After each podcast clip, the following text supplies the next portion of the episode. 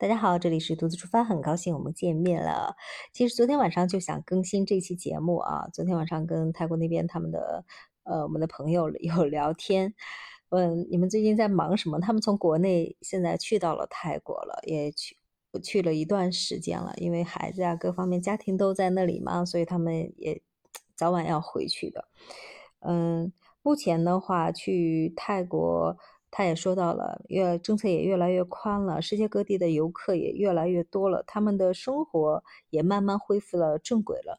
但是像一些做民宿的呀、做翻译的，呃，生意还是受到影响的，因为他们大多数的客人还是中国人，所以咱们现在出不去，他们的生意或多或少都会受到一些影响的。嗯，现在目前去到泰国的话，可以采用一些落地签政策，当然每个机场的情况不一样。要具体去查看一下，但是嗯，当地的政策是很宽松了。现在，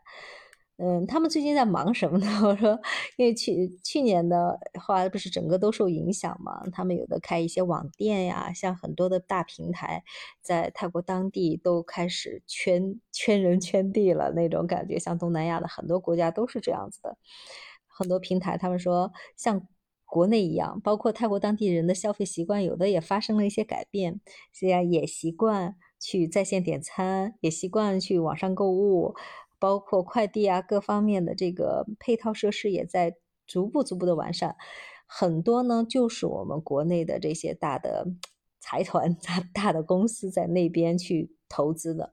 所以恍如在国内一样，一切一切的这个。都慢慢慢慢，就像我们最初期一样，逐步逐步在完善起来。所以在这样一个契机下呢，他们呃开始做跟电商有关的一些，有的就开始开网店呀，或者是在就是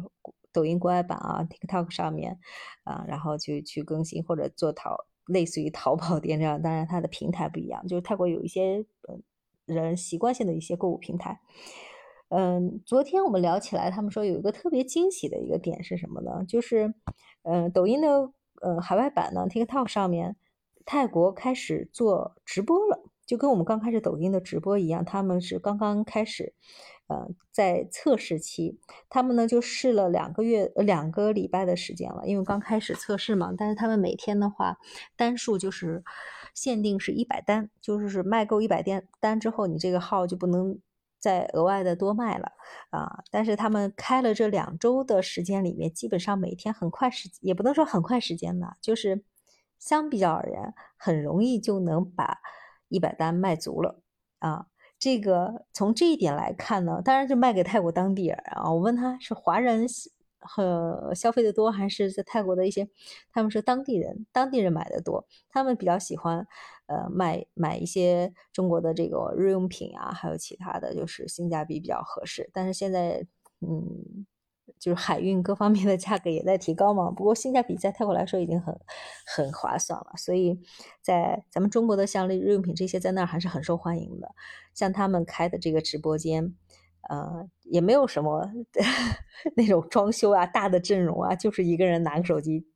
后面摆一些那个样品。然后是上播，就是这样子，没有特别配套的那种设施啊，像国内这种直播间啊，不像卷的这么厉害，